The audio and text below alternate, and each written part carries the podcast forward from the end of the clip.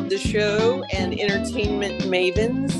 Carl, we have a special super duper deluxe edition today because we are previewing the Muni season 103 that is finally going to happen. I'm excited about that. I really want to be there. And I'm going to be there. And so are you.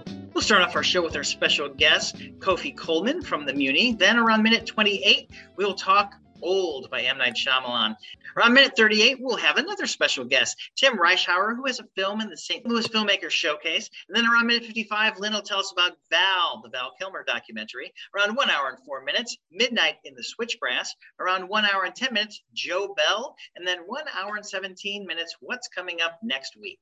Yes, I am so excited and we have Kofi Coleman, who is going to be the man, uh, the Okay, so Kofi, your title right now is managing director, correct? That's right. Yes. And then in January, you are become the big kahuna. yeah, they won't let me put that on a business card. So we're going to go with president and CEO. But yeah, that starts out January 1st. That's correct. So when you finally found out the season was going to happen with no restrictions, how relieved were you? Um, you know, I think relieved, sure. Uh, I, can't put a number on it, but I was very excited. I think the the relief will really, honestly, set in when we get to uh, when that opening night has has really come to life and there are people in the house. That's when relief will start, and the relief will really fully set in um, once we get through the season. I'm excited for sure. We're all thrilled. We're happy to be back. We're happy to have the community back to bring the stage back to life you know, there's some, you know, there's still some unknowns, but we want to make sure everybody stays healthy and everything is, is safe and great. So I'll full, I'll feel full relief at the close of the season, but right now it's pure excitement and elation. Well, I hear there are new trees. There are, there are. Um, so let's see, 2019 was the last time everybody was here, and we just finished the stage renovation. Not finished, but we were to a point in the stage renovation to have a season. But the the the architectural shells and some of the finishes on the stage weren't there, and the and the, the trees weren't in. So those trees came in in this uh, extended intermission we've just experienced, along with finishing the stage. So we got four new trees on stage, and and the canopy that's a really an iconic part of what the Muni is is is, is coming back. So. I think that's one of the things people will see right away and, and notice as a, as a difference since the last time we were here. Well, it's going to be such a welcome feeling, and uh, Mike will get get to talk. Mike Isaacson, the yeah. artistic director and executive producer, and he always welcomes everybody. But this is going to be extra special because it's been 700 days. Is that correct? Um, yeah, I think it's been almost two years or just about yeah 700 days or, and change since we since we've been on this stage. So it's been a it has been a, a journey to say the least. So i think yeah when when that when those lights go on we have that first that that hear that downbeat it's good it's going to be a magical moment. Well i know the season is going to it's starting later because in my memories shows are always popping up of the last couple years and i don't know about you but carl um you probably feel the same way as that you don't know what you're missing till it's gone mm-hmm. till that summer tradition is no longer there then you really appreciate it but last year you guys did a remarkable job with the zoom with the muni summer variety hour which i just look so forward to and i know people made it an event still not the same but some of the people that we missed for so long are returning this season, which is exciting. And Smokey Joe's Cafe is opening night, and it's exciting on several levels. But one of the things is it's a St. Louis premiere. That's right. That's right. So we haven't had Smokey Joe's. It has not been done here. We've we've obviously that would mean we've obviously never done it at the Muni, but I, I actually just sat through the the rehearsal, one of the, the designer run was what we call it yesterday, and it it moves. I can't even tell you how many different numbers are in it, but it's a lot of great music. Uh, it's it's one of those uh, toe tappers to say the least. You're going to be drumming out the beat with your hand and, then having a good time the, the whole time through the show. And there's some magnificent talent in that show. Um, that that cast can really sing and perform, and and like you said, it's it's for that season opener to be happening now after so such a layoff and so much time away.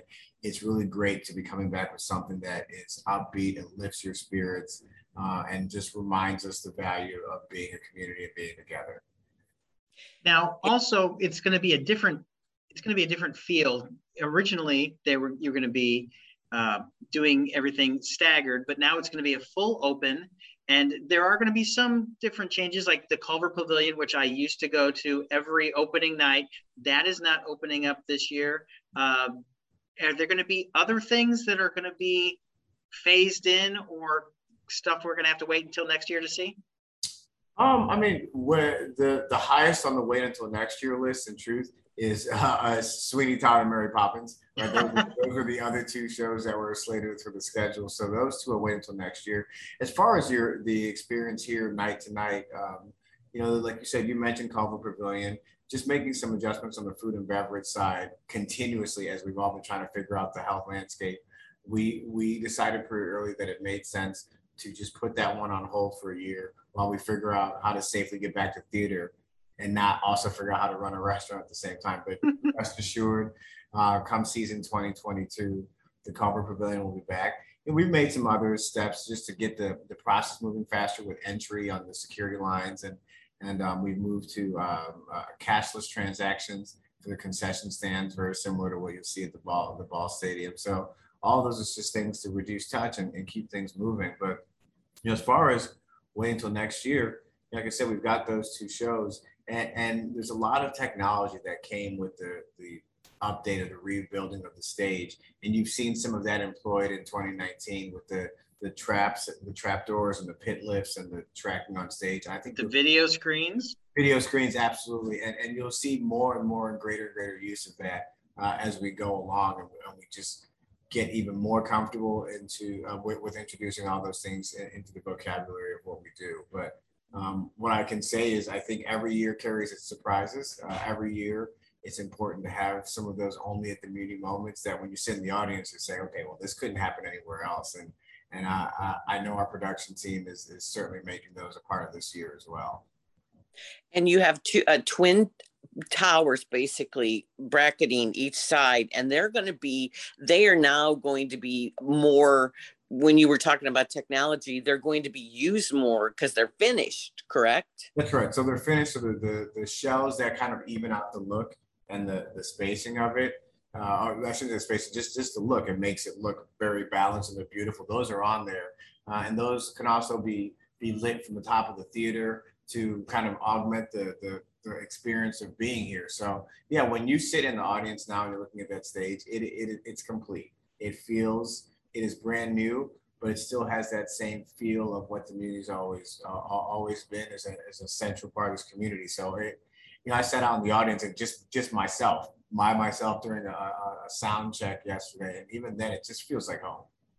It does, and you know, I was I filmed something there for Keep Live Alive this year, so I I am one of the few people that have seen uh, the movie, and not that not only that, but one of the few people that have seen the stage without anything on it. When I just saw the trees, first of all, the trees being back are fantastic, but just seeing it, seeing the stage again made me very happy. And it's it, and it's not summer until you go see a Muni show for some people. Yeah, it's it's interesting you say that, Carl. We uh, so we opened Smokey Joe's on Monday, but the cast for Sound of Music arrived today, and one of the leads from Sound of Music, I was standing backstage as she came in and rounded the corner and just looked up at the stage and uh, you know, and tears welled up in her eyes and said, you know, it just feels great to be back and to see it all and, and to be around friends and family and friends that feel like family. You know, it's it's a unique feeling. And, and Lynn, you touched on it before too. You don't even realize what you have until you don't have it, until you miss it. Um, and so to see, you know, from our, our crews, painters, stagehands, you name it, actors, musicians, set design, office staff, we've all been apart for a long time. And before we were apart, we did this together for a long time. So, so returning to that is a unique feeling for us. But you know, I think the greatest part of the culmination of that is, is to, to have an audience back in that theater, um, enjoying what's happening on stage, and that's going to be Monday's going to be a special night, no question. Oh yeah, eleven thousand people applauding. Somebody I know uh, who has been uh, in several Muni productions, he said it's a wave. It's a wave of applause and a wave of laughter because there are eleven thousand seats.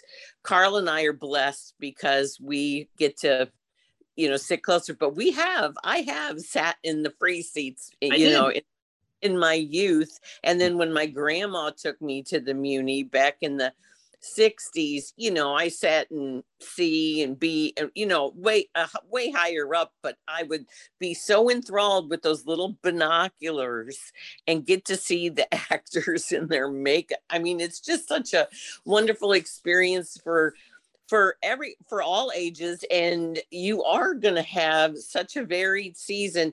The smokey joe's cafe which i've seen before uh just twice it has the music of Mike Stoller and what is the guy's name? The Leiber. Jerry, Leiber and, Leiber and Steven Stoller. Stoller. yeah, Jerry Leiber and Mike Stoller. And they wrote Stand By Me among many of the iconic songs of the 50s and 60s. So even if you've never heard of these people, you are just going to be familiar with this music. Percent. Uh, you know, I, I wasn't wildly familiar with Leiber and Stoller myself, but there were very few songs that I heard during the rehearsal that I that I, I couldn't hum or sing along to. I think that that piece of familiarity is also an important part um, of, of what makes a show or production or anything here important. Uh, the, the, the venue feels familiar, feels like home, being around your friends and family feels comfortable, but also seeing something that, that on stage that um, triggers a little feeling of nostalgia sometimes is important as well. And this is one of those opportunities. We balance our seasons to give some nostalgia, to give some, uh, to make you think, to make you feel, uh, to to ex- ex- uh, expose you to some new stuff. But it's also important, like I said, to to have that feeling of, of nostalgia. And, and in no time more than right now, uh, there's some balance or some some evenness feel feel Hmm. necessary in our lives. Like Seven Brides for Seven Brothers. That is very nostalgic. And even though you did that show 10 years ago, Mm-hmm. Yeah, sure. It's it's one. It's it's a classic. You know, when people think about musical theater uh, and the history of the canon in this country, it's one of those. Uh, it's it's one of those shows. Sound of Music is one that has that. This kind of has that same feeling. But then you have On Your Feet, and On Your Feet is is just a remarkably exciting show. I had the I had the opportunity to see to attend the opening uh, on Broadway, and I remember sitting in the audience thinking, "This is something that has to happen on our stage." Now, I I'll admit to you, it was a twofold feeling. Fantastic show, excellent energy, great music, great story. Also, my parents are, are huge fans of Gloria and Emilio's soundtrack to my childhood. So, you know, for personal feeling, I wanted to see the songs I heard growing up uh, live on stage as well. But but no, I think that that's one that whenever you have an opportunity to do a show that we haven't done, that's relatively or very much a new show to uh, to make it familiar to our audiences is important. So usually around mid-season, you give out something to people that comes to the show, and you you ask them, "Hey, what shows would you like to see next year?" Yeah. So next year is going to be a little different because you're going to have two carryover shows. Are you still going to have an audience questionnaire? Yeah, absolutely. Because we have the two carryover, but we still have the other five. Um, other and and, and it, it those also- aren't set yet. No, not not yet. And it's important to you know look. We always want to know what people want to see. You know, it's it's important. It informs the the, the upcoming year. It it informs the subsequent years as well. You know, so it, it it's important to to have that out. It's it's a part of who we are. You know, it's it's important for the community to know that what they want to see is important. Uh, or is a, a part of our decision making process. So yeah, we'll we'll we'll survey. We're gonna we're gonna have the the shows on there, and and um, yeah, it's kind of a weird year, but what's a what's a weird season after the weirdest year of our his of our lives, or one of the weirdest. So uh, Oh, yeah. And also, uh, well, I fill it out every year, and I would every, every year before Mike came, I would always put Into the Woods on. And then Mike finally brought it. So I was like, okay. But uh, he said one time uh, when he was introducing the season that Chicago was the number one requested show on the survey. And so his first year, he finally brought it, which was 2012. And now it's returning as the finale show. And the great Denis Jones, who whose uh, choreography consistently is nominated and has won the St. Louis Theater Circle Award, and who's worked on Broadway, he's going to helm that. So I am so excited to see this what they what they do with Chicago this time around. Yeah, Chicago's always wildly popular here. We did it in 2012. You're right, but it, it stays high in the survey. And like you said, Denis is a fantastic director.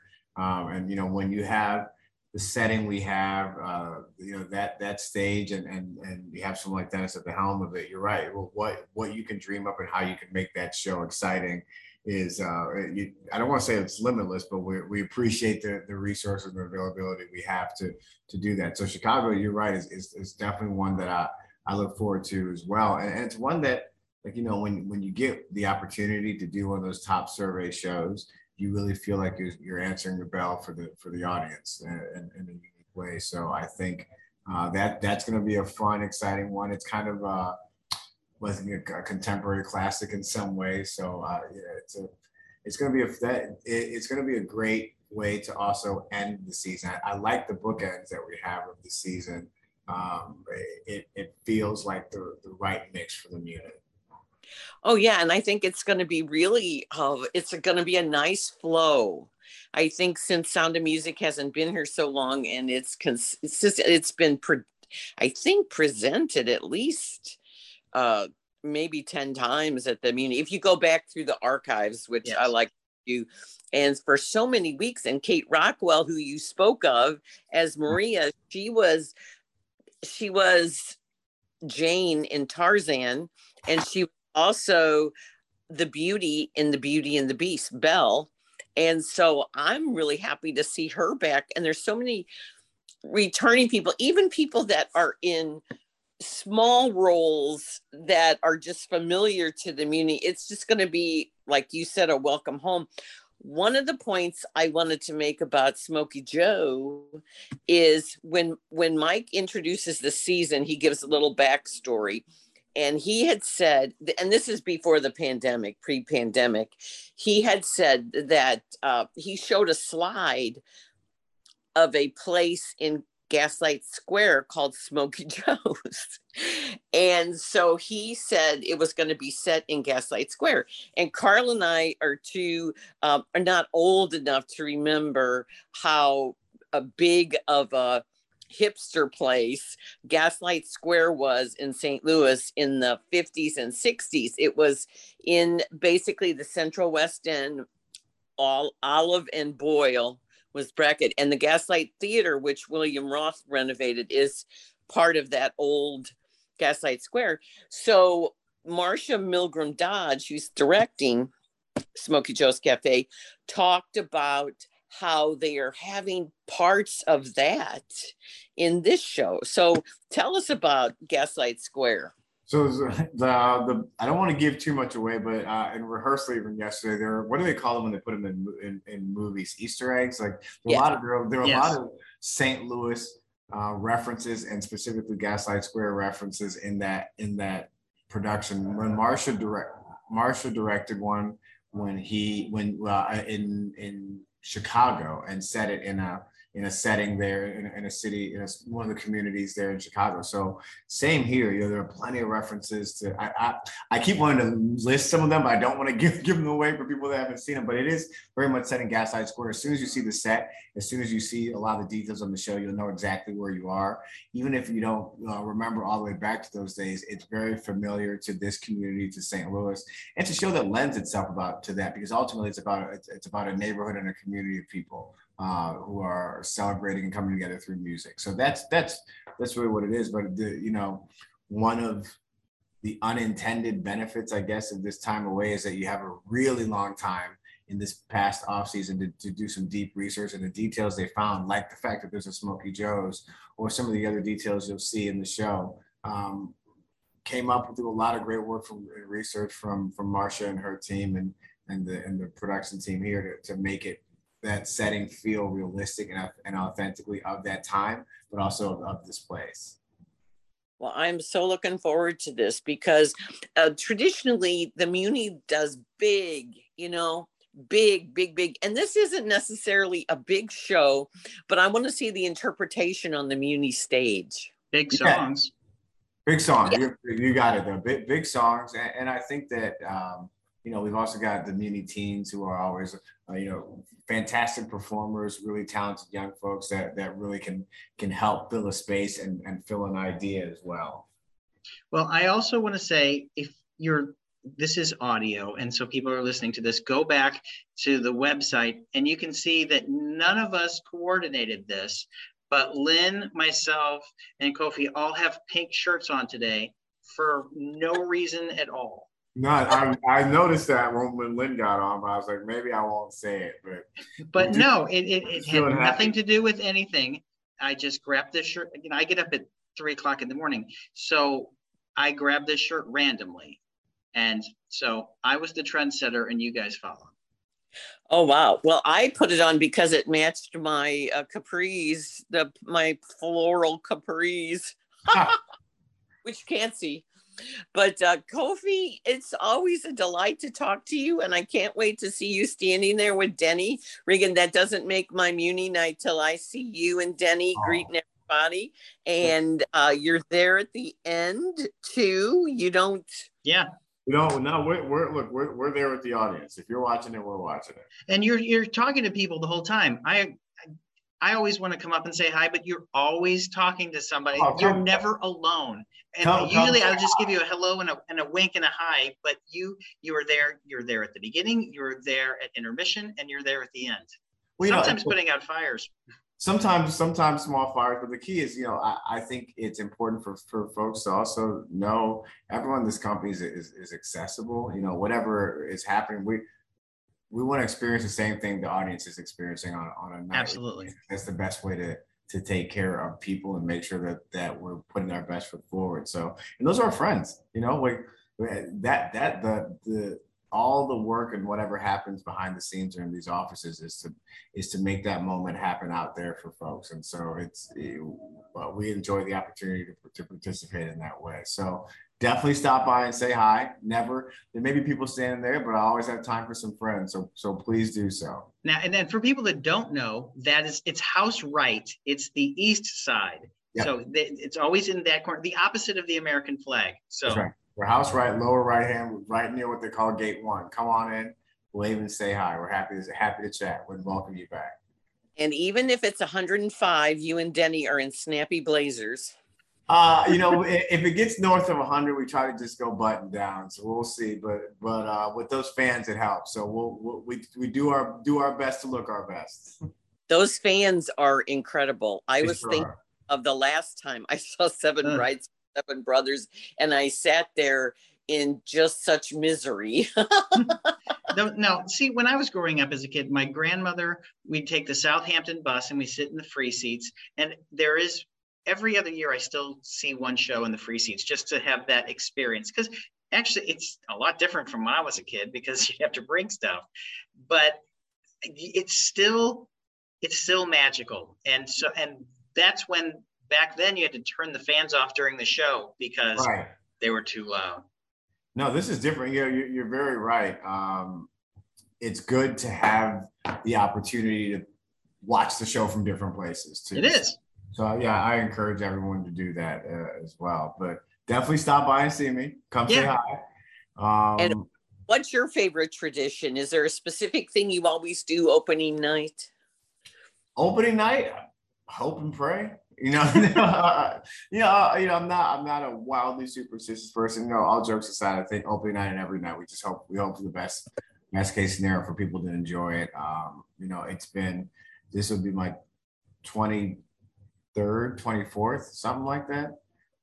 23rd opening night. So, um, you know, I just try to enjoy the moment. I, I think if there's anything I do regularly, it's try to take a moment, stop, and just take a look at what what everyone's enjoying and see all the faces coming in and look at a, a true cross section of the community doing something together. That that's what's important to me. Now we've been asking all of our guests what they've been doing for the last 18 months. I know you've been pushing off and getting shows and doing all these things, but what media, it can be plays, it can be TV shows, it could be a movie. What have you seen in the last 18 months while we were all trapped inside that you want to recommend to people? It can be something like just whatever, or a book, because some our last three guests um, have said books.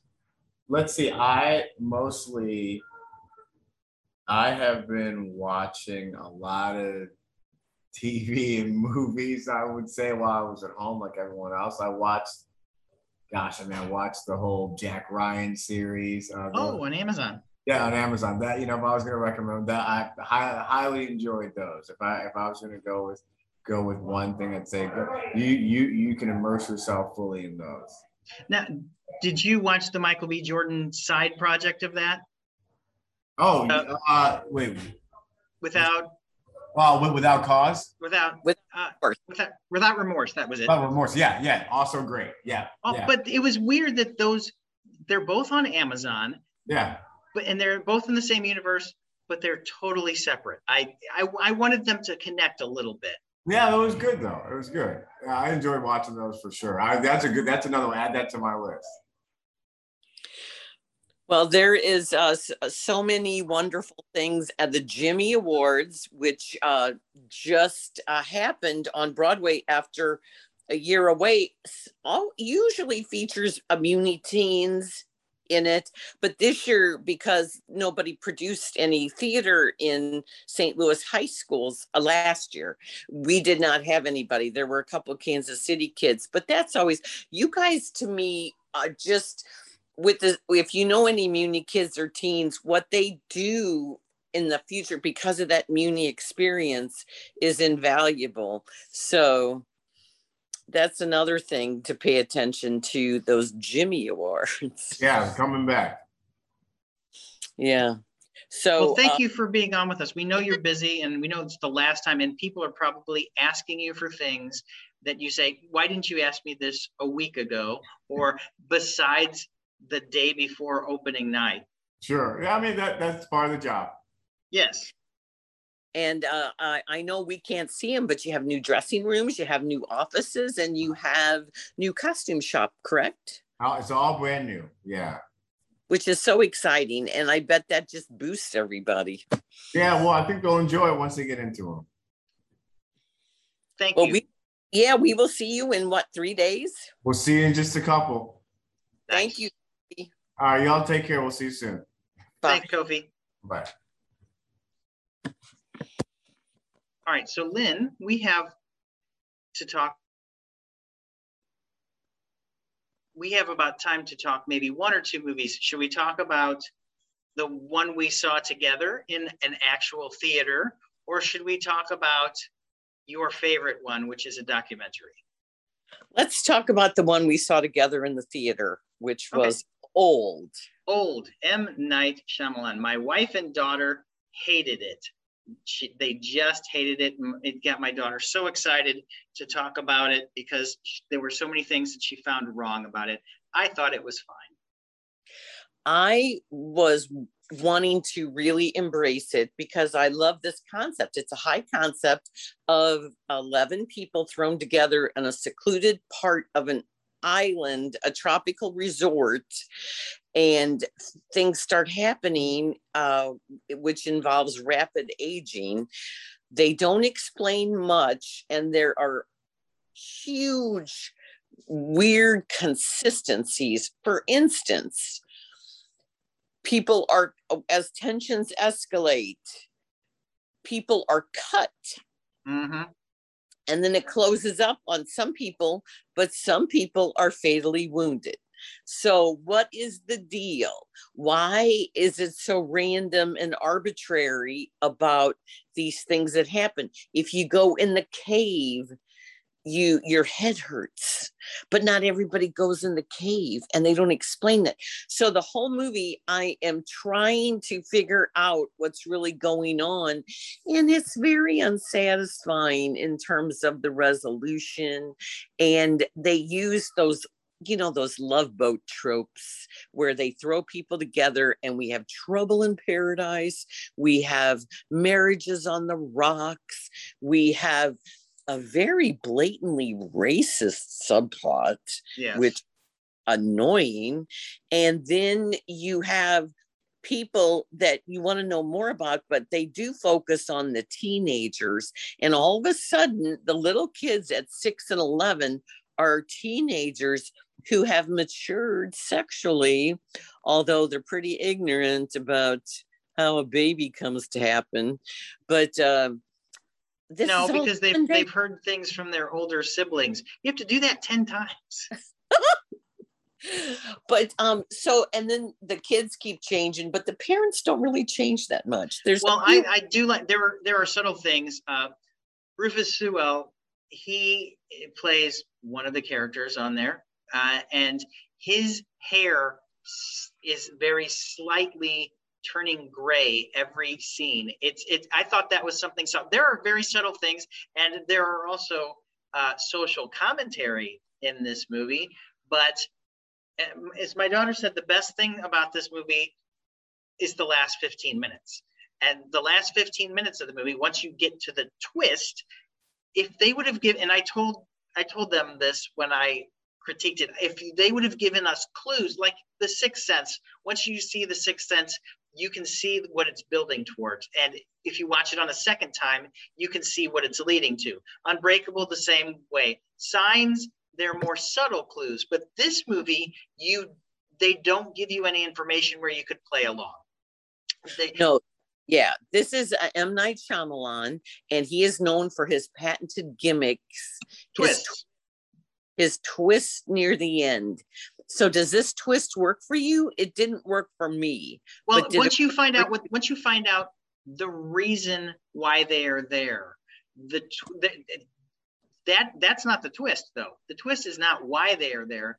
The twist is how they are put there, and that uh, which I guess is a why.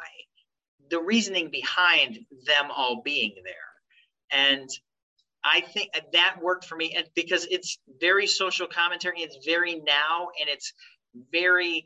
I this movie could be politicized right away. oh yeah the pandemic paranoia Right. because uh but it, i it's not usually m night Shyamalan um does write his own scripts however this is based, on a graphic novel by a belgian and a italian and that would be Frederik Peeters and it would be pierre, Pierre Oscar Levy.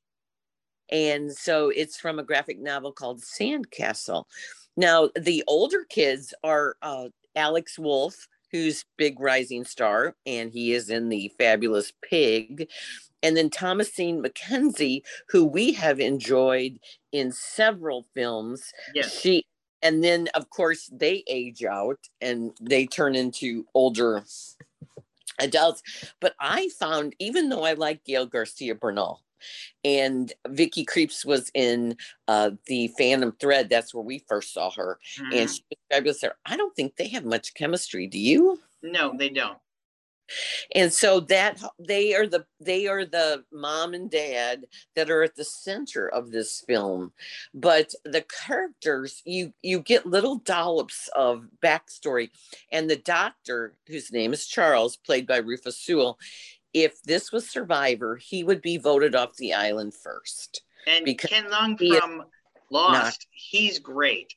Yes, he plays a nurse. Yeah, you'll find out their careers, which is all kind of interesting. Mhm. And then, uh, but Gael García Bernal's character is an actuary for an insurance company. Yes. So he's a stats dude. And then, uh, but uh, okay, so so Rufus Sewell's character is really obnoxious and off-putting, and he is married to eye candy. Uh, Crystal, played by Abbey Lee, and she is obsessed with her looks, and she has a calcium deficiency, which will come into play later. But it's bizarre. Some of the death, some of the deaths, because this is like Agatha Christie's, and then there were none. Well, my That's- wife, my right. wife thought it was too stabby. Yeah. And it is uh, you know that all these people in this remote location, uh, it's going to be one by one. And so some of the deaths are very gruesome. And the editor uh, lingers on some of the more unpleasant, unpleasant ones. And then some bizarre things happen to bodies, like one body disintegrates in what, half hour? Yeah. And then No, other, they say they say three hours, well, you know, which And would then- be. Well, it does. There are a lot of inconsistencies. well, right. Well, like the rapper Midsize Sedan, played by Aaron Pierre, I thought is- that that's a great name for a rapper. it is, who is in uh, the Amazon series Underground Railroad. Mhm. He is, uh, his nose bleeds and Well- it's inexplainable. They don't explain it. Well, they, they he there is one throwaway line where he talks about um, MS. He just he talks about MS, and that is part of the thing. So, Yeah, but he doesn't have it. His girlfriend had it. and she's not his girlfriend either. It, it's they were both. There are many inconsistencies and things that don't matter. I wish you. I wish this was more fun, but I do think it's worth it if you sit and wait to the last 15 minutes because that uh, I think the payoff is worth it. Yeah, well, I just thought it was half baked and I wanted it to be fully baked. and I it's got a good cast. I just it just I don't know. And I think the music is overwrought. And I think that the cinematography, of course, you're dealing with a tropical paradise, you're dealing with a luxury resort. The kids, the the young boy that Trent, that is uh initially six years old, he is an old soul and he's Mhm. very this and he lectures his parents with hilarious life lessons. Well, That- he's, he's played by four different people in the movie. Uh, Right. Nolan River, uh, Luca Faustino Rodriguez, Alex Wolff, the, that we already talked about, and Emun Elliott. It, he plays him for the least amount of time. So, uh, bottom line was, I was disappointed. I wanted, I expected more. I think Shyamalan, because ever since Sixth Sense, he everybody's been waiting for him to deliver another masterpiece. And while I liked Signs, I liked Unbreakable. I'm one of the few people that liked The Village. I also liked uh, his return, The Visit, Mhm. and uh, Split. James McAvoy Yeah. is amazing in that. But uh, I just was uh, very underwhelmed by this, and I just kept thinking the whole thing's like, can't they see the guy on the cliff and stuff like that? It just drove. It just took me out of it because I was just trying to figure out why aren't these connected. I, I, I, I think, I think, I, I wish it was more playful, as in like you could play along, but also I wish that I, it could have been a little tighter, but I still think the last 15 minutes is worth it. Aha. And now we have another guest. Hi, Timothy. Hello, How are you doing? Tim you can call me. You can call me Tim. Hi, Tim. Hi, Mr. We- A- I- intern. Yes. And uh, where are you right now? Where are you located? I am in Huntsville, Alabama. Oh, wow. Do you, do you need something more specific? No. No, that's that's fine. That's fine. Well, your movie Once a Hero is playing at the St. Louis Filmmaker Showcase, and this is the final weekend of the showcase. So we wanted you to come on and talk about your movie because you are a native St. Louisan. I am. I am. Sorry, I'm trying to get. Uh, uh, is this being recorded uh, video or are you just It, hearing it's my not, voice? but we're, we are going to take a picture of you. So smile. Hold on. Beautiful. Snap. Oh. oh. Like, I'm trying to get this worked out. No, you're right, I- Tim. I'm- I'm Tim, at it's work. good. I'm at work, so my day job. So you Which have been, what? yeah. I I am a senior sales uh, consultant at uh, Damson Honda in Huntsville, Alabama. Oh, wow. So I've uh, I've kind of dug in here, and and uh, while we were finishing up the movie, I um, I said I need to get a big boy job, and and that's what I did. We all need big boy jobs. Yeah, Well, you Well, you have worked on film sets before, and I know you were an assistant director for the comedy It's Always Sunny in Philadelphia. So you were in LA for many years. I was there 30 years. Uh, that's where I met my wife and where we started our family. And uh, we just, just uh, she's from Huntsville, so that's why we're here. Uh-huh. Her dad, her dad worked at NASA, and oh, wow. Uh, and we wanted to be closer to Grandma and Grandpa. Well, that is a good thing because you know being close to parents and grandparents are good. It's good. Yeah, thing. and and within uh, probably six months, I kind of ran into this group that were uh, working on a film uh, based on a documentary that they had done uh, called Homeless in Huntsville, and they wanted to make a narrative of it. And I came on as an advisor, and then I came on as a producer. And when the uh, director dropped out, uh, I then became the director. Oh wow. Did you did you so this wasn't planned that you became the director? Had you always wanted to direct or did was it something that you just begrudgingly did? No, no, no, no. I I uh as Lynn had mentioned, I had been uh, an assistant director on many productions, mostly as a second assistant, some first assistant. But I was always watching the director when I was uh, by Video Village and always taking notes on what to do and occasionally what not to do. And uh, and so I decided that um, and and the first film that I directed was actually in the St. Louis Filmmaker Showcase. It was called Slice of Pie, and which, I, I, which is uh, we gave it a bunch of awards. The St. Yeah. Louis Film Critics Association.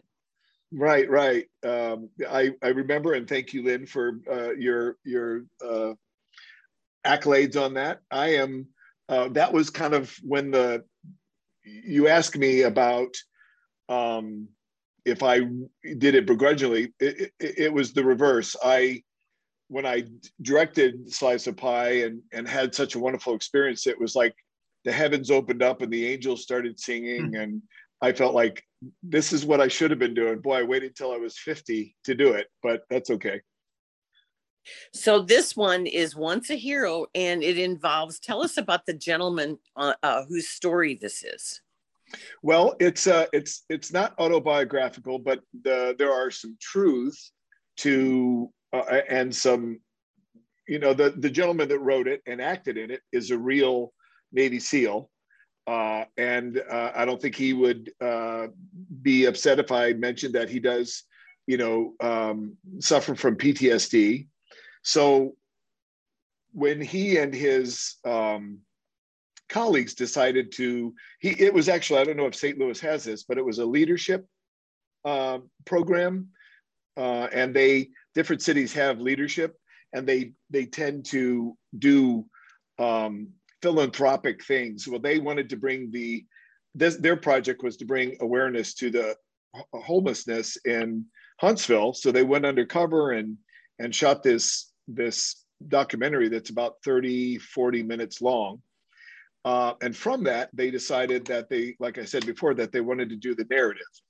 Um, and so they decided to create this main character that comes home. He's more comfortable at, you know, in the uh, the kind of the battle rather than being home with kind of normalcy that we Hurt all know. Locker-ish.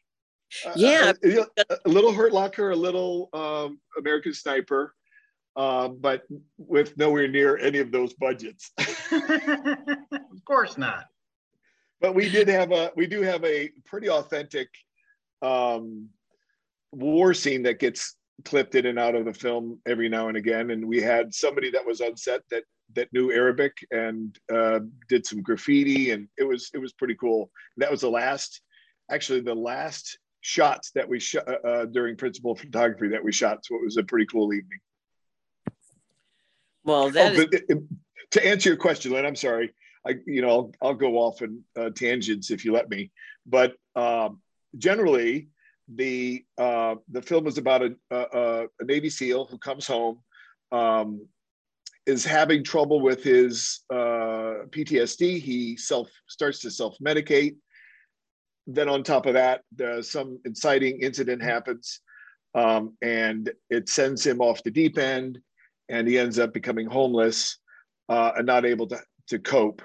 Uh, and then it's his journey, kind of moving from that circle of of redemption and and finding a way back. And he it he gets assistance from an unlikely character that was uh, somebody that he didn't a brother that he didn't think was going to be part of his life for the rest you know rest of his life. So it, it's kind of a nice story. Well, that's awesome. And you can, because the uh, showcase is virtual this year, the festival, you can, you can go anytime this weekend to watch it. You just go to Eventive and book the film. Is that correct? And then you have 48 hours to watch it? That is correct. Once you actually uh, start the film, you have 48 hours to watch it. So we're we're on to almost 48 hours to the deadline anyway. So it Sunday is I think the last you, time you can watch it. So um, gather around, oh, bring bring the family, uh, uh, you know, up up to whatever device you can uh, pull it up on, and uh, and have fun. I mean, it's it's a heavy movie, uh, but I will say that it you know it has some nice acting, and uh, uh, we we pulled it together on a shoestring. But I I think we we put a I would put it up next to a lot more expensive films. Well, that's very cool. I'm so happy to see you return because when I was looking at the list of films, I was like, oh my God, I'm so happy that you're back. And yeah. uh, uh, the St. Louis question, of course, is where did you go to high school? Yes, I went to Lutheran South, uh, played basketball there, and was in plays at the same time. So that was my, and I did that in college too. I uh, went to Tarkio College and was a captain of my basketball team as well as uh, uh, tech director on the shows as well as uh, I did Romeo in, in, in the production. I was uh, you know on the basketball team in Romeo. So I went to do... I went to Lutheran South's prom in 1988. Wow! Wow! So, wow! And you you went with uh, someone that was someone who uh, went to who went to that school. I did not. I went to CBC, but I did not go to CBC's prom in 1988. I went to Lutheran South Prom in 1988. That's cool. With That's a cool. lovely young woman who I don't know what happened to her. well, maybe she maybe, maybe she's listening to this and it's kismet. I don't know. Hopefully. Yeah. well, uh, you uh, premiered this in Huntsville, but now people, because there's no geographic boundaries, anybody in the US can watch this, which is awesome. That's correct. I mean, we are we, we do have an agent that we're keeping track of of uh, views uh, for because the you know they don't want it to be completely distributed if they're trying to find distributors. Um, but yes, it, we and technically our screening in Huntsville was a cast and crew um, uh, screening for friends and family, and that's basically what it is. All the cast and crew came, friends, family. So it wasn't technically a, a, a premiere. Right, a public one. Well, it sounds like it was a big labor of love, and I am going to watch it this weekend. You know, in St. Louis, we're having a heat advisory, so yeah, oh. Is to catch up on everything that you haven't seen yet. Yes, that's great, great. I, I, I have a pass to start watching, and I think I'm going to try to dig in to some of them uh, Saturday evening and Sunday as well, so I can see what everybody's. I am going to your um, competition well, well, you know, I, I I love the film community there in St. Louis. They were always very supportive of me, and and I, I always want to be supportive back, and and hopefully I'll be able to bring a production there that has a real budget at some point. And you've seen your film already.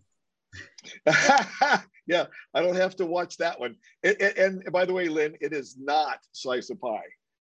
Um, it is it is uh, not the light romantic comedy that that one is. It's it's a little this heavier heavy. and yeah. Uh, yes. I mean, yes, there's there's some heavy bits. There's some foul language, but outside of that, there's that the foul language would definitely get us an R rating. And the th- the themes as well. Yeah, yeah. I mean, it's it's it's about people struggling with addiction and and um, and their journey through um, redemption on what they couldn't handle before and what you know and at any one time 50,000 um, veterans are homeless in the country. So that you know that's that's a crazy statistic, um, and we we need to do all we can for the homeless problem already, uh, but but the veterans is is really ridiculous. Yes. It, and I think this is very timely because after, I mean, we're still in a pandemic, but after the 18 months that we've had, people have had a time to reflect. And also, it's been particularly hard for a vulnerable population and people with PTSD, that would be a vulnerable population. So, oh, sure. I, I think your movie is very timely, and I really look forward to uh, catching up with it. And I am so happy that we got to talk to you before the end of the fest. Oh, thanks. Thank you. Thank you. Uh, well, and it's always good to see you, Lynn. It is. I hope. I hope you get. Uh, you know, they will announce on Sunday night what films advance to the St. Louis International Film Festival, and I hope that you get that platform too. Oh, thank you, thank you. Yeah, we're crossing our fingers on that one. Well, cream rises to the top, so I don't think you have any worries. Oh, thanks, thanks. I mean, uh, I, yeah, I'm very, very, very proud of what we've done. Um, I, I, would love to have my next film have a budget so that I can, uh, uh, you know, put some put some more uh, things. But there's a it is a labor of love, and I just want to go on record to say that there's it's not just me. There are uh, uh, two dozen people that have put their blood, sweat, and tears into this film, and uh, all of which I appreciate. And I mean, we had probably there was only we had 15 or 16 shooting days, and only five or six characters worked more than one day. So wow. we had about about 25 different day players, uh, which of course you know that they literally come in, do their scenes, and leave. So we had a tremendous amount of uh, organization. Uh, I kind of worked as uh, the producer on it, uh, being an AD. We did have a uh, an AD that helped us as well, uh, and I, you know, and all of those folks worked really hard. Well, as somebody who just made her first film a couple years ago, two years ago, it is hard. it, it is hard. People have no idea how hard and how exhausting it is. It is. Oh my gosh. When I worked on Desperate Housewives, I remember 16 hour days were just the normal. And, uh, you know, I, I had a little baby um, and then another one on the way. And oh my gosh, it, it, was a mess trying to be a dad and come home. I'm just tired. My wife, uh, you know, takes them out of the house so they don't wake me up when I'm trying to sleep on what's called Fraturday. um, you know, it's one of those, um, you know, things that you start your day at one o'clock on the Friday and you end up not getting off until one o'clock right. the next day. So mm-hmm. it's a it's a mess. It's a mess. So anyway, it's a pleasure meeting you, Carl, and uh, also Lynn. Great seeing you. I wish we could go there. Actually, Brett, the other producer and director, I mean the uh, producer and writer and actor, he was planning on coming up when it was a a, a thing, but since we're having to go virtual again, he's not coming up. Yeah, the uh, they were hoping to have a little hybrid, but now Missouri, as you know, has really uh, we're a hot spot in uh, escalating. Yeah, I'll just say, cases. go out there and get your uh, vaccinations, y'all. Go out there and get it. Don't well, make Tim, it political. Think- it's not political thank you for taking time out of your day to talk to us. We appreciate it. And sure, um, sure, sure. Carl always asks this to everybody. So, Carl, ask your question to well, all. What in the last 18 months, what shows have you watched that have gotten you through and that you would recommend to people? It could be a show, it can be a movie, it can be a book, it can be a person. Go ahead. Boy, you know what? I watch news and the last 18 months has been very up and down with all the stuff that's going on. I won't I won't get political because I don't think that serves anything. But I've watched a lot of shows like variety shows that are the the guys that make you laugh. They tell you the what's craziness about what's going on in the world, but they make it so Colbert, um, John, uh, oh my gosh, John Oliver. John John Oliver. Um, Trevor Noah. To, Yeah, I listen to all those guys, and I just pop around from one to the other, and some of them are doing pretty good. And I listen to their, you know, everybody was quarantined, so I think they, you know, they brought a lot of cheer uh, to us. So that those are the things I, I, have been really focusing also on selling cars, yeah, and doing a lot of stuff with that. So it's it's that, hard. It's it's you can't get new cars in right now because of the chips. That's right, and uh, we, we are fortunate enough. We're a big big enough Honda dealership that we have a pretty good inventory still, and it, it is a battle. We're we're selling cars for uh, a chunk of money more than what we usually do because we need to preserve the the dealership and, and you know less cars means you know we have to sell them at, at a higher price so right supply well, and demand a very loyal person for years and years and years and years and uh, one thing about the honda is there's very loyal customers and they last a whole long time that's right I get that all the time. The people come into service and they're coming through the the, uh, the showroom, and I'm like, "Hey, can you need some help?" No, no, I'm just getting a, my oil changed on my uh, pilot. It's got 246,000 miles on it. I'm, I'm I'm good to go. You know, okay, I'll see you later. You know, it's one of those things. Nice. Yeah. But uh, but well, but go but, go yeah. out there and keep the, keep America running. all right, I'll, I'll try. All right, Carl. All right, then. Thanks, take Tim. good care. Take care. God bless you. Take care. God bless you too. So they, Lynn, now we're going to move on to the. Sh- he was great. I like him. Um, let's move on to the documentary that you have been telling people about for the last four days, the Val Kilmer documentary. Yes, it is so surprising because I will be honest, um, he wasn't in my top 10 favorite actors. I mean, I have enjoyed his later work, let's put it like that, because I really like Kiss Kiss Bang Bang and of course Heat and the more indie type of movies, but he started out he has 40 years of home movies. He and his brothers, when they were kids, would film all these home movies and he kept everything. He is a pack rat. And well, he, you know, I liked him. His breakout role was top secret. And that was that was really funny, I thought. That was oh. uh Abrahams Zucker and Zucker. And that was they had just come off the high of doing airplane in 1984 and i love that i thought I still remember the Pinto joke from Top Secret and the Skeet Surfing USA. I like I that's great. So his early stuff is good too. And then he goes on to Real Genius and then Top Gun and Willow and then The Doors. I know he did have he has had a, a great start. And he has had so many ups and downs and he was labeled difficult but what this movie does i have this new appreciation for him and it is has so many nuggets of information that you are so surprised at learning for instance he was the youngest person to get in the Juilliard School of Drama.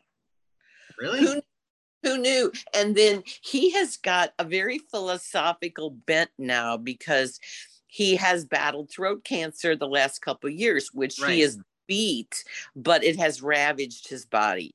And he has uh, to speak, he has a tracheostomy which uh, he has he has to plug in uh, the oxygen hole to talk and it's very gravelly as you know people that have had cancer do mm-hmm. and he um uh so his son jack narrates the film which adds this whole layer of poignancy. And val kilmer wrote a memoir called i'll be your huckleberry and it, it came out last year which i didn't even know about. And so a lot of the narration is this philosophical take on life and and also just about his career. So because he went to juilliard he wanted to be this stage actor. He wanted he was all about the work and creating characters and so this label of difficult that he uh, got on sets where he tussled with directors and stuff because he just wanted the film to be the best possible film. And in those big budget movie by committees, that not necessarily happens. And he really goes into detail about the horrible experiences of being Batman and Batman Forever, where the suit is really the character and he couldn't hear and he couldn't bond with anybody. And and that and then he at the island of dr moreau because brando was one of his heroes but they brought in john frankenheimer to complete this troubled movie that was way delayed and over budget and he just had a fit and so he and frankenheimer tussled but they have robert downey jr who worked with him on kiss kiss bang bang saying he is not difficult but what's interesting about his early career, when he's uh, out of Juilliard, he stars on Broadway with Sean Penn and hmm. Kevin Bacon in a play called Slab Boys. And so it shows them behind the scenes. And it's so 80s, like the Top Gun parts where he's partying with all the, the actors. He and Kelly McGillis went to Juilliard together. Who ah. knew? And uh, it shows them in those 80s clothes and the 80s hair and it's just hilarious but he is a loving dad he has two children mercedes and jack by his ex-wife joanne whaley and he talks very candidly that's one of the things about this film is he is very candid about his struggles and when he was playing Jim Morrison in The Doors for about a year, he immersed himself in that character which, as he says, made his wife's life a living hell. Oh, yeah, I'm sure. So he's very honest about their breakup, and you can tell she was the great love of his life. They met on the set of Willow, but he actually had been a big fan of hers on the London stage. And so uh, that goes into detail. It shows him now going to Comic Con and signing autographs he said in every airport in America, every pilot, or even I guess in Europe, every airport he's ever in, a pilot calls him Iceman. Yeah, from Top Gun. And he's going to be in the Top Gun Maverick. Everyone thinks that he's going to be the funeral that they show in the trailer. Well, when uh, uh, he at he's at Comic Con and people he's very appreciative of his fans. He doesn't act like he's superior or above them. I mean, he's very appreciative of how many fans uh, compliment him and and uh, uh, he's always writing will you be my wingman? on these posts so he goes to a screening of tombstone in texas and he uh, talks about basically as an actor you have to relive your past glories in order to still be relevant and still make a living and uh, he has a really interesting family history too like his dad bought roy rogers ranch when he was a kid and Weird. so his brothers grew up in uh, on this on Roy Rogers Ranch making little home movies. And so it's just so fascinating, all these nuggets of information and his life then and now. And Tombstone is arguably one of his uh, best performances, and it shows he and Kurt Russell behind the scenes and uh, they obviously had great affection and respect for each other because mm-hmm. russell was uh, wyatt earp. Right. And and and val was uh, doc holliday. He still has his killer smile. He still has that beautiful smile but his you know age he's in his early 60s now. 61 so it's just fascinating and it starts in theaters today July 23rd. However, it is going to start on Amazon Prime Video on August 6th. So if you have Amazon Prime, you can watch it then.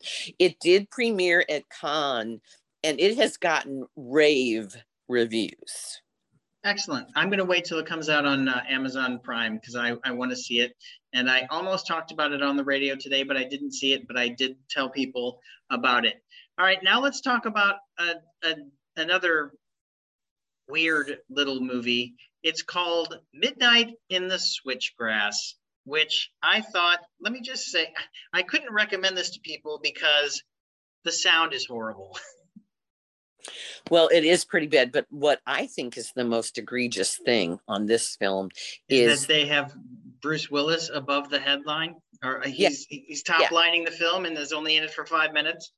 Yes. And his character is inconsequential. He plays the FBI superior and partner with Megan Fox, who plays the real life Rebecca Lombardo. This who, is based on a true story, but they right. move it from Texas to Florida for some unknown reason. Yeah, I don't know. It takes place in 2004 in Pensacola, and uh, they are FBI agents who are trying to break up, infiltrate sex, sex trafficking trafficking ring. And her now boyfriend, who she met on the set, Colson Baker, aka Machine Gun Kelly, MJK, yeah, or MGK, Machine Gun Kelly, plays an abusive pimp named Kelvin, and he's that's only in it for two scenes. Yeah, uncredited actually. And no, no, so, he's in, he's in the credits as oh. Colson Baker, not as Machine Gun Kelly. Right. And he, when he, I liked him when he played in the Motley Crue movie, The Dirt, he was, uh, I think it was Tommy Lee, but he was really, I liked him in that. And I also liked the, I also like the Motley Crue movie, but he has been really good in that. And I thought, you know, that he would be, you know, great in this role, but then he's not. He, yeah, he was Tommy Lee. He's not barely, he's barely in the movie. Yeah, just like Bruce Willis is barely in the movie. This movie here, in, in let's let's run it down. Megan Fox is in it the most, followed by Emile Hirsch, and then Luke Lukas Haas, and then Bruce Willis, and then Machine Gun Kelly. That yeah, is, and those are the only basically five people in the movie. Well, no, well, there's the, the, the other girl. Sylvester Stallone's daughter, Sistine, plays the sister of a missing girl.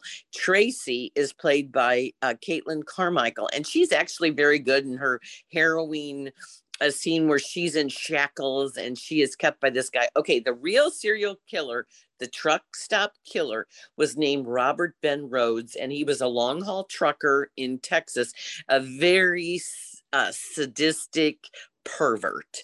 Mm-hmm. And he lives a double life. Lukas Haas, the little boy from Witness, has grown up. In fact, he and Bruce Willis and Emil Hirsch made a movie called Alpha Dog together back in 2006. But yes. he doesn't interact with any of these people because Emile Hirsch, who's actually very good, I thought, as this Florida lawman who's yeah. very dedicated to finding the serial killer. But these girls are like what what Megan Fox calls the invisibles. They're prostitutes, they're runaways, they're hitchhikers. And so when their bodies are found, nobody's really caring, but Emile Hirsch cares about getting this, capturing this guy. So he and Megan Fox do this rogue sting that goes horribly wrong. But Lukas Haas is living with his young daughter and wife out in a remote uh, location amid the switchgrass and uh, they uh, he is online as Big Rig Glory, and that's how he uh, hooks up with Megan Fox. And so they find out because uh, you know they're hot on this trail, but the uh, wrap up of this because he killed multiple people. If you yeah. look this guy up, it's really disgusting. Don't. Oh, it's he raped and tortured women for a couple weeks before he killed them. So he has them. So this shed on his property is where he keeps, you know, the the girls, and it's just disgusting. But anyway, there are a little few nuggets, but the director is a first time director, although he's a long time producer. His name he, is. He produced The Irishman. He had a lot to do with The Irishman. And Silence too, Scorsese. So he's worked with Scorsese, and then a first-time screenwriter, Alan Horsnail, and they fritter away this movie because it has nuggets of a great story but they kind of bury this story and they it's so choppy in its execution and then the finale which you should be on the edge of your seat about is just kind of like abrupt. It's like okay well, here and it's it. only an hour and a half long. It's not that long and it, it's not that good. I, I, wanted i actually i was going to give it a pass and then i'm like no it, it, it just because it's short doesn't mean that it's going to it's so many things that are not true in this that it's just they should they don't it's so far off of the real story it they don't even say anywhere based on a true story bruce willis should not be on the poster emile hirsch is the male lead um, and you know what you were right caitlin carmichael she has probably more line more screen time than bruce willis does even though she doesn't say anything no, she just is this terrified. Well, she's she's girl. tied up and gagged, and it's gross. Yeah. Um, it's it's not well reviewed. The sound is horrible. You can't understand anything that they're saying. And I I even put on headphones so I could listen to parts of the movie and rewound it to try to understand what they were saying. I, I imagine seeing it in the theater would be horrible experience. Yeah, well, uh, this is how uh, much the the people the studio has faith in it. It is in theaters today, limit theaters, limited mm-hmm. theater, but it is also on video on demand. So it's the same day video on demand, and I recommend not spend. well, here see- here's a movie that you can recommend that is also based on a true story, and I did not get to see this, and I know you don't want to say a lot about it, but talk about Joe Bell. Oh yeah, um, this is going to be spoiler free because I think the less you know about this movie, the better it is. Kent uh, had me take out some things in my review. He thought I revealed too much, and well, it's based on a true story. And if you're aware of Joe Bell, you know what the story basically is about. Right. It's uh, 2013. Um, uh, a 15 year old teen who is gay is bullied in a small town of, of La Grande, Arkansas uh, La Grande, Oregon. And his dad, Joe Bell, who's played excellently by Mark Wahlberg, is this. Wait, hold on. Did you did you just say played excellently by Mark Wahlberg? I know. He's actually very good in this. Okay, go ahead. I, I, I just wanted to get. I was not doubting you because uh, he has done some very fine work. But yeah. I just want to make sure that you're you you're saying it correctly. Yeah, he's he's good. He's placed the real Joe Bell. He's actually one of the producers, and so is Jake Gyllenhaal. How about and, and, that? And it's written by Larry McMurtry and uh, Diana Ossana, and they both won Oscars for Brokeback Mountain adaptation. And Larry McMurtry, one of my the last picture show, Terms of Endearment, Lonesome Dove, and he died earlier this year. So they're very sensitive. They have a lot of flashbacks. So they're living in this small town, and the dad is very gruff and he doesn't pay attention to what his son really needs. And the son's trying to talk to him and tell him, hey, I'm being persecuted at school, I'm gay. And the dad doesn't really understand it. He's not, he loves his son, but he's not exactly accepting of this. He is worried about what are other people going to think? You know, that's his focus. And hey, then, Joe, it's not about you. Right. And so that's the focus of the movie. Hey, it's not about you. Well, he decides he's going to walk across the country to raise awareness on tolerance and bullying. And his wife is played by Connie Britton. This is a Joe Bell is a deeply flawed man, and he has issues in his marriage, and that'll be brought out.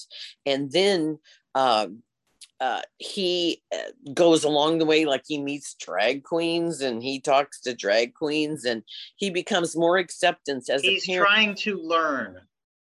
Right. He tells uh, these small town people that tolerance begins at home. It's a noble uh, message. Now, because LGBTQ rights have advanced a long way since 2013, people are like, "Well, why do you need this movie?" But it's it's one person's story, mm-hmm. and it's very authentic. It's emotional. It's uh, heartfelt. The breakout star here is Reed Miller as Jaden, the 15 year old gay son. And he has written this essay about how uh, people don't accept you for who you are, but you can't change who you are. So you can't change why they hate you. And so it's full of little nuggets like that. And then Gary Sinise is a small town sheriff who's who bonds with Joe Bell because his son is also gay. And so it's these two macho dudes learning to accept their gay sons, which hmm which is is nice. It's a typical road movie where you see the highways and byways of America. Uh, they have um, actually a, a pretty good music by this Brazilian composer Antonio Pinto, and uh, over the closing credits, you hear Brandi Carlile's "The Joke." Hmm. I like so, me some Brandi Carlile. She's got a new I, single out. I know I heard about that. So I think it's I think it's well done. I think um it will uh it has a big emotional wallop. Mm-hmm. And, and if if you want to find out about this and are going to see this movie, do not Wikipedia because you will be spoiled and it will be less impactful. Right. I think the enjoyment of the film is the less you know, the better it is. Because Kent got dinged by a reader for revealing that Black Widow died. what?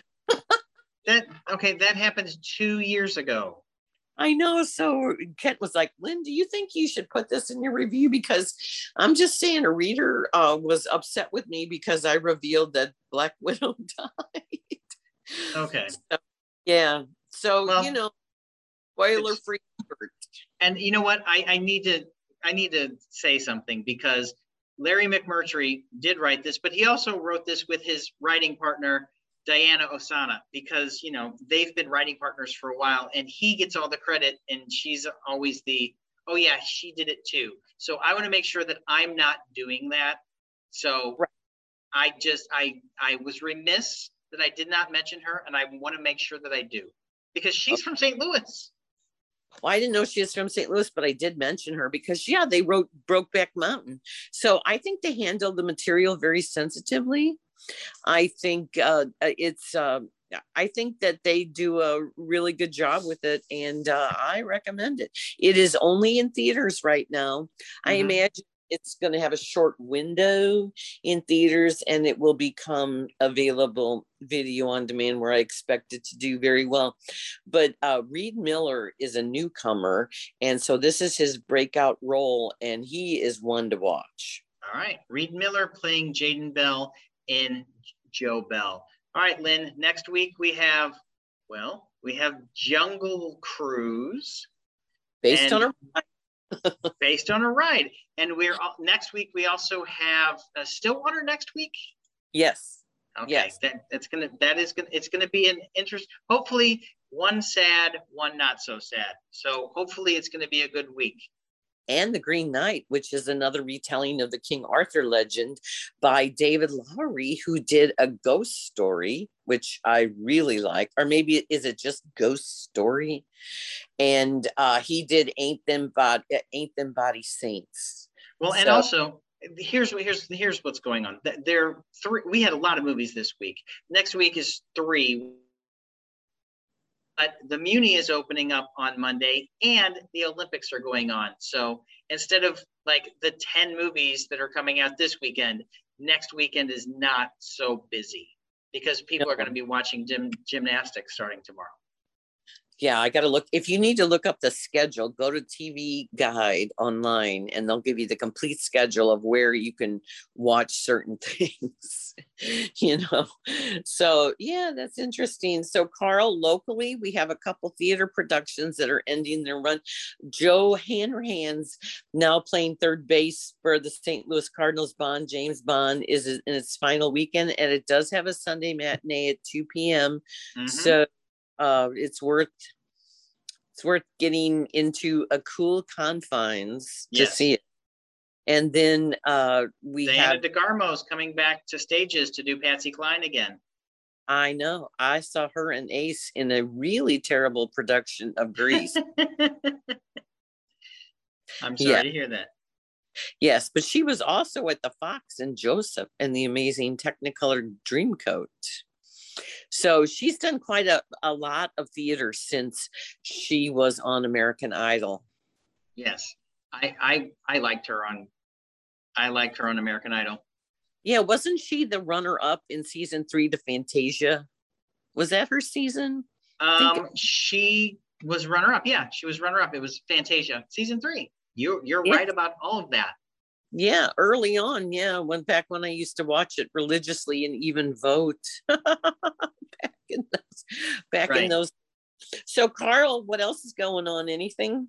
Uh, nothing. I've been doing morning drive for the last couple weeks, and it is uh, getting me going to bed earlier and earlier because I'm not a young man anymore. I've been doing morning drive for a long time, and so, so what happens is I go to bed around nine o'clock. So, and that that still only gets me six hours of sleep because I have to wake up at three. Well, I was going to say the Muni night will be long, and Yes, so there, it will. It's uh, gonna, it's gonna be fine. yeah, a lot of coffee, a lot of caffeine. Well, if you if I prepare for it, everything will be fine. That means I need to take a nap earlier in the day. Lynn, where can they find you on the socials? I am on all of them Facebook, Twitter, uh, Instagram, and I um, have my own website, poplifestl.com. And you can find our podcast, poplifestl.com presents all at several places. Uh, we have our own Facebook page. We are on my website and we are on onstl.com website as well and in the SoundCloud and on Apple. And next week, I well, I'm always on KTRS every Thursday night after the 10 p.m. news with Ray Hartman doing Miller Furniture Presents Lynn Venhaus Goes to the Movies. But this week, Uh, after the opening night at the Muni on Tuesday morning, 10:35 a.m., I will be talking about Smokey Joe's Cafe. I will give a review with Jennifer Blome and Wendy Wiese on KTRS. So I'm very excited about that, and I hope that becomes a regular thing. So tune in to my Muni review. And Carl, uh, I guess I'll see you at the Muni, and you can be also found at Max on the Movies on KTRS. Yes, you can find me at underscore Carl the intern on Instagram and Twitter because you know I this week I actually posted on both of those when a giant St. Louis tree branch fell on top or di- directly right near my wife's car. So that was fantastic. So I posted, you can see, and the city, hey, once I talked about it on the Mark Cox Morning Show, it was cleared that day. So I'm giving the St. Louis um, Forestry Department major props by getting rid of it within 24 hours. So thank you for that. Uh, Well- and I've been on the Mark Cox Morning Show for the last couple of weeks, and I'll be there again next week. And I did I did mention my colleague Kent Tenchert at the Webster Kirkwood Times, but um, I'm in there every Friday with Yeah. review. I have yeah, I have reviews. So uh, Carl, you and I live in the St. Louis Hills area, and it's very forested, and we have seen a Hmm. lot of branches being cleared. Trees everywhere. Trees everywhere. Some of them have been here longer than uh, most people have been alive, and some of them should probably go now. All right, Lynn. I hope you have a good weekend. Say stay stay safe and uh, watch some Olympics. Watch watch our country. Yes, and a St. Louis Filmmaker Showcase, and uh, I will meet you at the Muni on Monday night. And I'll And meet I- you at the Muni. Yeah, and I'll be standing in line for my strawberry sorbet at intermission. So come say hi if you see us. So long, everybody. Stay safe, get vaccinated, keep Bye. cool. Bye.